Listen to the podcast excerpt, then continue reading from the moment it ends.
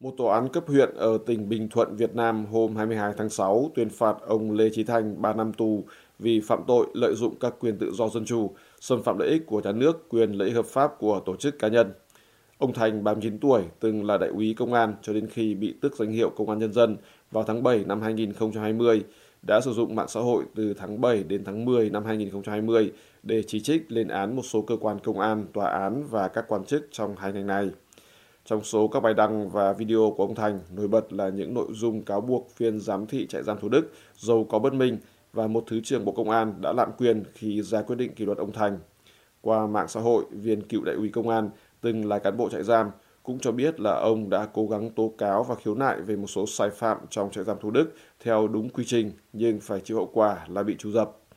Tường thuật về phiên tòa hôm 22 tháng 6, các báo Việt Nam cho hay là hội đồng xét xử của Tòa án Nhân dân huyện Hàm Tân, Bình Thuận xác định rằng cái việc làm của ông Thành đã xuyên tạc sự thật, xâm phạm lợi ích hợp pháp của Tòa án Nhân dân, quyền lợi ích hợp pháp của Công an Nhân dân, chức danh Thứ trưởng Bộ Công an và cá nhân vị giám thị trại giam Thủ Đức.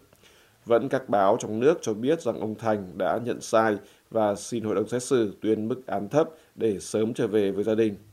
Hội đồng xét xử cho ông Thành được hưởng các tình tiết giảm nhẹ bao gồm thành khẩn khai báo và có nhiều cống hiến cho ngành công an và tuyên phạt ông 3 năm tù được xem là mức án nhẹ khi mà Bộ luật hình sự quy định rằng người phạm tội lợi dụng quyền tự do dân chủ có thể phải chịu mức án cao nhất là 7 năm tù. Với bản án mới nhất này, cựu đại úy công an Lê Chí Thành phải ngồi tù tổng cộng 5 năm vì hồi tháng 1 năm nay, ông Thành đã bị tuyên án tù 2 năm cho tội chống người thi hành công vụ. Theo thông tin từ nhà chức trách Việt Nam, ông Thành phạm tội cản trở lực lượng chức năng hồi giữa tháng 4 năm 2021 khi cảnh sát giao thông ở thành phố Hồ Chí Minh chặn bắt thu giữ xe của ông vì ông lái xe không có giấy tờ hợp lệ. Trong phiên xét xử ở thành phố Hồ Chí Minh hồi đầu năm nay, ông Thành tố cáo trước tòa việc ông bị tra tấn ép cung trong trại giam, nhưng thẩm phán đã ngắt lời ông. Trước khi bị bắt và bị bỏ tù, các tài khoản YouTube và Facebook của ông Thành thu hút tổng cộng hơn 400.000 người theo dõi các bài đăng và video của ông mà ông gọi là tố cáo đấu tranh chống tham nhũng sai phạm. Anh hôm 21 tháng 6 cho biết quan ngại về mức án tù dành cho nhiều hoạt động vì môi trường Ngụy Thị Khanh, mà nước này nói là có đóng góp chuyên môn có ý nghĩa quan trọng trong nỗ lực chung ứng phó với tác động của biến đổi khí hậu tại Việt Nam và trên toàn thế giới. Ngoài ra, một tuyên bố của Đại sứ quán Anh có nói rằng Anh cũng bày tỏ quan ngại về việc không gian dành cho các tổ chức xã hội dân sự tại Việt Nam,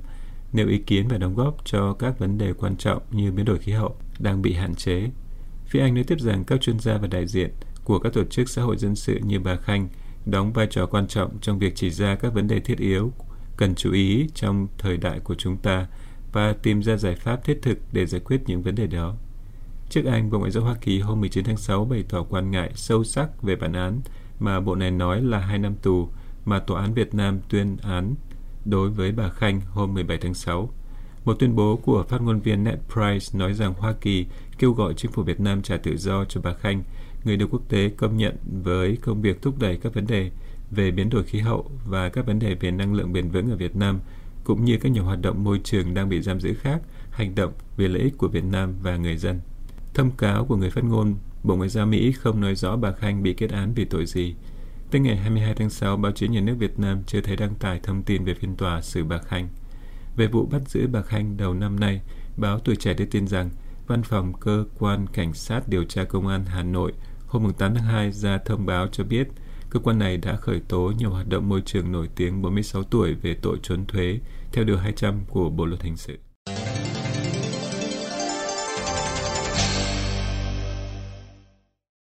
Ủy ban Kiểm tra Trung ương của Đảng Cộng sản Việt Nam đang đề nghị Bộ Chính trị nhóm quyền lực mạnh nhất ở trong Đảng xem xét kỷ luật ông Nguyễn Thành Phong, một ủy viên Trung ương Đảng, theo một thông cáo của Đảng gửi ra hôm 22 tháng 6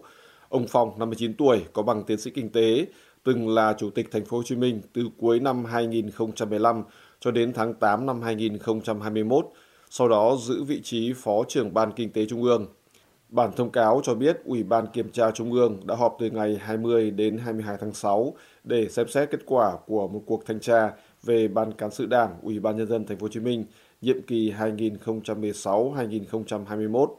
Ủy ban đưa ra đánh giá rằng ban cán sự này đã vi phạm nguyên tắc tập trung dân chủ, quy chế làm việc, thiếu trách nhiệm, buông lỏng lãnh đạo chỉ đạo với các diễn biến đi theo đó là Ủy ban nhân dân thành phố Hồ Chí Minh cùng nhiều tổ chức cá nhân vi phạm quy định của Đảng, pháp luật của nhà nước trong quản lý tài chính tài sản nhà nước. Một trong những vụ việc gây chấn động dư luận nhất trong giai đoạn kể trên là các tiêu cực sai trái của chính quyền thành phố Hồ Chí Minh trong thu hồi giải tỏa đền bù đất đai ở Thủ Thiêm dẫn đến những mất mát to lớn, đau khổ kéo dài cho người dân, trong khi ngân sách địa phương cũng chịu nhiều thiệt hại. Đã có báo cáo của Thanh tra Chính phủ hồi cuối năm 2018 khẳng định về các sai phạm này. Khi kết luận của Thanh tra Chính phủ được công bố, ông Nguyễn Thành Phong trên cương vị là Chủ tịch Thành phố Hồ Chí Minh khi đó đã chân thành xin lỗi người dân Thủ Thiêm vì những sai phạm khi thực hiện quy hoạch đô thị mới Thủ Thiêm. Theo thông cáo hôm 22 tháng 6, Ủy ban Kiểm tra Trung ương Đảng xác định rằng hậu quả của những vi phạm gắn với Ban cán sự Đảng Ủy ban nhân dân thành phố Hồ Chí Minh là nghiêm trọng, khó khắc phục, làm thất thoát rất lớn tài sản ngân sách của nhà nước. Chúng cũng gây bức xúc trong xã hội, ảnh hưởng xấu đến uy tín của cấp ủy và chính quyền địa phương, Ủy ban nhấn mạnh. Ủy ban đề nghị Bộ Chính trị xem xét thi hành kỷ luật Ban cán sự Đảng của Ủy ban nhân dân thành phố Hồ Chí Minh nhiệm kỳ 2016-2021 và cá nhân ông Nguyễn Thành Phong, vị cựu chủ tịch Ủy ban nhân dân. Trong thẩm quyền của mình, Ủy ban ra quyết định thi hành kỷ luật đối với một số cơ quan và cá nhân cấp thấp hơn trong hệ thống chính quyền thành phố Hồ Chí Minh, bao gồm cảnh cáo Ban Thường vụ Đảng ủy Sở Xây dựng và Ban Thường vụ Đảng ủy Văn phòng Ủy ban nhân dân thành phố Hồ Chí Minh nhiệm kỳ 2015-2020 và kỷ luật khiển trách ông Võ Văn Hoan, thành ủy viên, ủy viên Ban cán sự Đảng, Phó Chủ tịch Ủy ban nhân dân thành phố Hồ Chí Minh, nguyên Bí thư Đảng ủy, nguyên Tránh Văn phòng Ủy ban nhân dân thành phố Hồ Chí Minh. Do đặc trưng chính trị Việt Nam, các quan chức cũng là ủy viên Trung ương Đảng khi mắc sai phạm nghiêm trọng sẽ bị Bộ Chính trị kỷ luật với hình thức cao nhất là tước các chức vụ trong nội bộ của Đảng Cộng sản. Động thái này mở đường cho các cơ quan tư pháp và hành pháp truy tố bỏ tù theo các điều luật hình sự. Đại sứ quán Hoa Kỳ ở Hà Nội hôm 21 tháng 6 cho biết rằng tàu bệnh viện USNS Mercy thuộc Bộ Tư lệnh Hải vận Quân sự Hoa Kỳ mới cập cảng Vũng Rô thuộc tỉnh Phú Yên. Theo cơ quan ngoại giao này, chuyến cập cảng hôm 19 tháng 6 đánh dấu điểm dừng chân đầu tiên trong khuôn khổ chương trình Đối tác Thái Bình Dương 2022. Tin cho hay đây là năm hoạt động thứ 17 của chương trình Đối tác Thái Bình Dương, vốn giúp tăng cường khả năng sẵn sàng ứng phó thảm họa và viện trợ nhân đạo đa quốc gia hàng năm có quy mô nhất tại khu vực Ấn Độ Dương-Thái Bình Dương. Theo Đại sứ quán Hoa Kỳ, tại Việt Nam, nhóm Đối tác Thái Bình Dương 22 gồm các đại diện từ Australia, Nhật Bản, Vương quốc Anh và Hoa Kỳ sẽ phối hợp cùng các đối tác Việt Nam trong một loạt các hoạt động và dự án nhằm mang lại lợi ích cho người dân Phú Yên nói riêng và Việt Nam nói chung. Cơ quan ngoại giao này cho biết thêm rằng trong thời gian triển khai ở Phú Yên, chương trình Đối tác Thái Bình Dương 22 sẽ cung cấp các hoạt động chăm sóc y tế liên quan đến các lĩnh vực nội khoa và nha khoa, cũng như các hoạt động xây phòng học mới tại một số trường tiểu học. Ngoài ra, các thành viên của nhóm Đối tác Thái Bình Dương 22 còn tham gia các hoạt động trao đổi chuyên môn liên quan đến quy trình ứng phó thảm họa. Theo phía Mỹ, ban nhạc hạm đội Thái Bình Dương của Hoa Kỳ cũng biểu diễn cùng các nghệ sĩ của Việt Nam trong các chương trình giao lưu cộng đồng. Cổng thông tin của Phú Yên đưa tin rằng đây là lần thứ hai tỉnh này đón tiếp các đoàn tới tham dự chương trình đối tác Thái Bình Dương. Trang tin này dẫn lời ông Đào Mỹ, Phó Chủ tịch Ủy ban nhân dân tỉnh Phú Yên, nói rằng Phú Yên luôn nằm trong vùng dễ bị tổn thương trước những vấn đề của biến đổi khí hậu và thiên tai. Theo quan chức này, đối tác Thái Bình Dương 22 sẽ giúp Phú Yên củng cố cơ sở hạ tầng, nâng cao sức khỏe cho người dân, nâng cao năng lực ứng phó với thiên tai và rằng sự có mặt của Tàu Bệnh viện Hải quân Hoa Kỳ Mercy càng cho thấy ý nghĩa nhân đạo của chương trình này.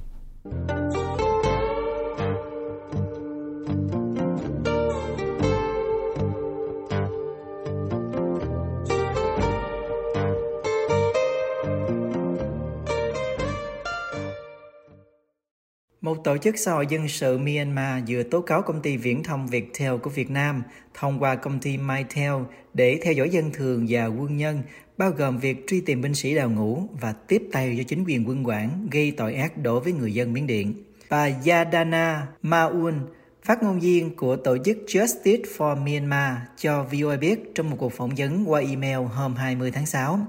Viettel Global Investment đồng lõa với tội ác tàn bạo của quân đội Myanmar bao gồm tội ác chiến tranh đang diễn ra và tội ác chống lại loài người.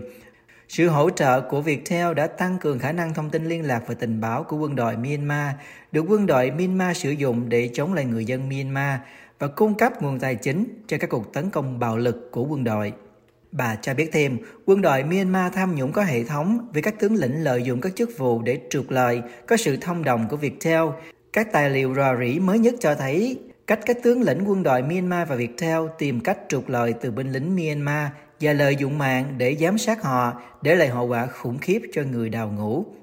Trong một cuộc điều tra mới nhất của Justice for Myanmar, một phong trào nhằm vạch trần tình trạng áp bức có hệ thống và vi phạm nhân quyền ở Myanmar, tổ chức này cho biết Viettel đã giúp quân đội Myanmar theo dõi thường dân và quân nhân đào ngũ thông qua việc tham gia điều hành công ty di động Mitel, thương hiệu của Telecom International Myanmar, liên danh giữa Viettel Global Investment và hai đối tác Myanmar. Mitel là một trụ cột chính trong mạng lưới kinh doanh của quân đội Myanmar, cung cấp doanh thu, công nghệ và khả năng giám sát, Justice for Myanmar cho biết trong một thông cáo báo chí. Mitel đã tặng miễn phí hàng trăm nghìn thẻ SIM cho quân nhân cũng như công chức và thành viên của chính phủ Liên đoàn Quốc gia vì Dân chủ trước đây cho phép quân đội giám sát họ. Tổ chức Justice for Myanmar cho biết thêm trên trang web hôm 14 tháng 6. Báo cáo của Justice for Myanmar ước lượng rằng quân đội Myanmar sẽ kiếm được hơn 700 triệu đô la từ dịch vụ Maytel trong hơn 10 năm qua, sử dụng lợi nhuận này để tài trợ cho các tội ác chiến tranh và tội ác chống lại loài người đang tiếp diễn. Người phát ngôn của tổ chức Justice for Myanmar cho biết quân đội Việt Nam cũng được hưởng lợi từ cổ phần của họ trong công ty Mitel thông qua quyền truy cập vào cơ sở dữ liệu hạ tầng quân sự, bao gồm các cơ sở tháp điện thoại di động và mạng cáp quang của quân đội Myanmar. Bà Mao Win cho VOA biết, để tìm kiếm lợi nhuận, các tướng lĩnh quân đội đã giao cho Bộ Quốc phòng Việt Nam quyền truy cập chưa từng có vào các bí mật quân sự, bao gồm dữ liệu nhân sự và quyền truy cập vào các căn cứ quân sự. Ngoài ra, nhóm truyền thông độc lập Irawandi đã tham gia thực hiện cuộc điều tra Mitel của Justice for Myanmar và đã phỏng vấn ông Nituta, người đã đào ngũ, nói rằng ông từng có một thẻ SIM Mitel được mã hóa dưới số nhận dạng quân nhân của mình. Ông này nói, chúng tôi đã sử dụng nó để liên lạc với cấp trên của mình vì ngay cả các cấp chỉ huy cũng sử dụng sim Mitel. Cựu đội trưởng Nii Thuta, người đã từ bỏ quân đội sau cuộc đảo chính năm ngoái và hiện đang giúp những người lính đào tẩu thông qua trang Facebook People's Go, trước đây gọi là People Soldier, cho biết những người lính đang cố gắng đào tẩu đã bị bắt sau khi liên lạc với ông bằng thẻ sim Mitel của họ. Tổ chức Justice for Myanmar cảnh báo những người lính muốn đào tẩu không được sử dụng sim Mitel vì các cuộc trò chuyện của họ có thể bị nghe trộm và danh tính cũng như vị trí của họ dễ dàng bị truy vì số điện thoại của họ đã được cá nhân hóa với số nhận dạng quân sự của họ.